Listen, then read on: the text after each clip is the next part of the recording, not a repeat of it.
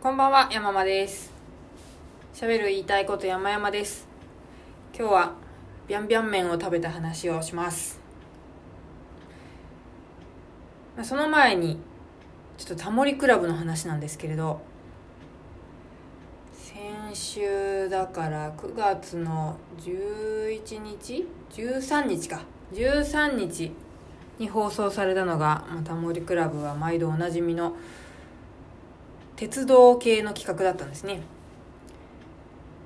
で私つくづく思うんですが本当にあのタモリクラブの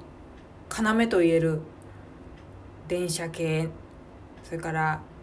地理地理あの地形とか地層とかそういう地理系弱くてですね。本当に興味がなくて。でああそっかまた鉄道系かと思いながら見たらえー新たな〇〇鉄紹介しますみたいな特集でして非常に面白かったです。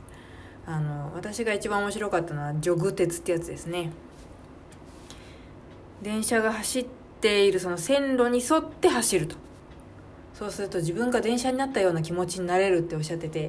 はあ、その発想はなかったなみたいな。健康になるっていいですよね。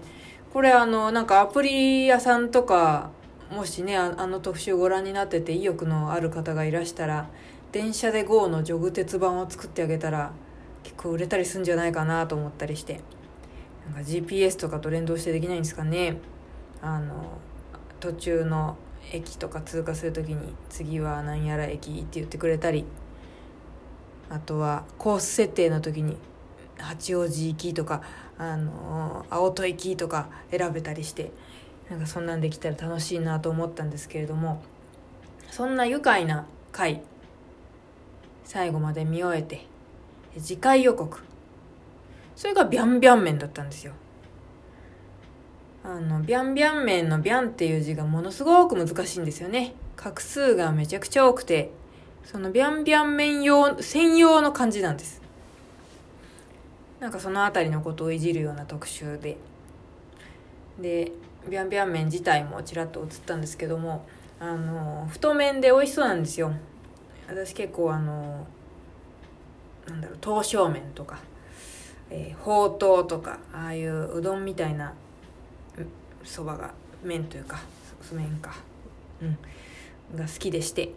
ああビャンビャン麺食べたいなと思って。で、まあ、日頃伺っている茅場町のコワーキングスペース小江戸。そこから行けるとこないかなと思って調べたら茅場町駅と八丁堀駅の間ぐらいにありました。しかもビャンビャン麺専門店なのかな。ラッキーと思って行ってみて。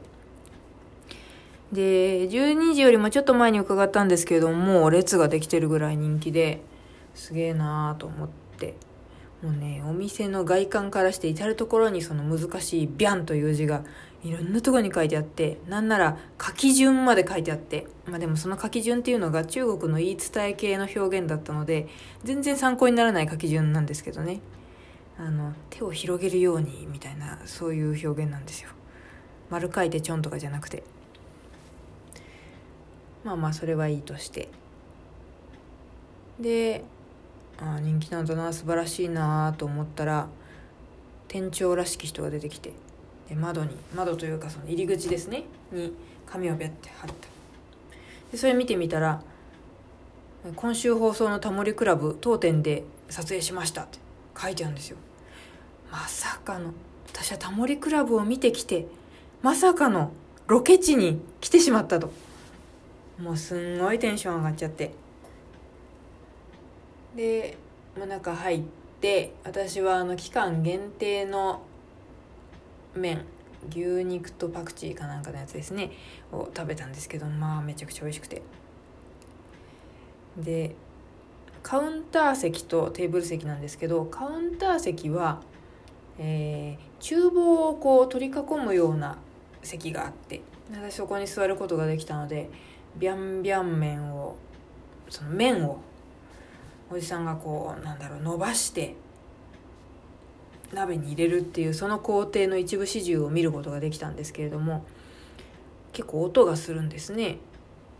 おそらくビャンビャン麺の由来はここがここなのかなとそのビャンビャンというような音がするのでそんなことなのかなと思ったりしたんですけれどもメニューにいろいろビャンビャン麺のとはみたいな書いてあって中国ってなんやら省の言い伝えでみたいな話とかもあったんですけどもその作る工程でビャンビャン鳴っているっぽいからビャンビャン麺みたいなところまでは良かったんですけども歴史かと思ってもうその言い伝えとか、あのー、その手の由来になってくるとどうにもこう途端に私は興味を失ってしまいましてですねそれがあの食レポライターとしては痛いのでやめたという節もありますけれど当にその辺りなんか歴史がどうでもいいというか過去に何であろうと今こうなんだから良くないかっていう発想なのかな、まあ、とにかくその昔のことをああだこうだ言われると直近のことだったらいいんですよ。うんでもなんだろうな歴史とかあんま興味がなくてですね良くないですよね。なんかそれって別に食に限らずいろんな文化とかに関してもそうなので人として薄っぺらいなと思いつつ興味ないもんは仕方ないですからね、まあ、今を楽しく生きていくしかできないなと思いますけれど。歴史ね昔はできたんですけどね。あれはでも一時そのテストの時だけ丸暗記しとけばいい点なんて取れるのでもう今頭の中まっさらですよ。何もないです。もうあの世界史なんかよりも今は私「進撃の巨人」を一生懸命読んでるんでマーレ人とエルディア人の歴史の方がまだ語れそうなもんですけれど。それもすぐ忘れんだろうな。いや情けない。ビャンビャン。ビャンビャン麺美味しかったです。タモリクラブが放送されたら混んじゃうのかな。めちゃくちゃ美味しかったんでまた行きたいんですがもし混んじゃったらまあ一月後ぐらいですかね行けるとしたら。うんもうちょっと早く行きたい。ところでビャンビャン麺ビャンビャン麺ってずっと言ってたらおいしんぼの曲を思い出してしまいまして突然。だんだん気になるってやつですね。あの90年代の曲なんでだんだんって DANG DANG って書くんですね。だんだん気になる。いいいい曲ですよ。ネットフリックスとかで「おいしんぼ」見られますからなんかちょうどいい見たいものがないと我が家では食事の時間に「おいしんぼ」がつきがちなんですけれどあれですね究極対至高の料理でしたっけ？貝原雄山と山岡さんが戦うやつね。あのあの辺りを見てるんですけど本当に面白くて。でもあれも結構歴史語りますもんね。あの食材とかの。その辺りはあんまり頭に入っていないんですが。うん。なんでこんな話になっちゃったんだ。ああビャンビャン麺とだんだん気になるがリンクしてしまったという話だ。そうか。あのまたそれ話が変わるんですけども。だんだんからのリンクなんですけども、えー、最近知人でブログを書かれてるダン鈴木さんという方がポッドキャストを始められてでその中で自分のポッドキャストのタイトルを募集しますというようなことを言われていて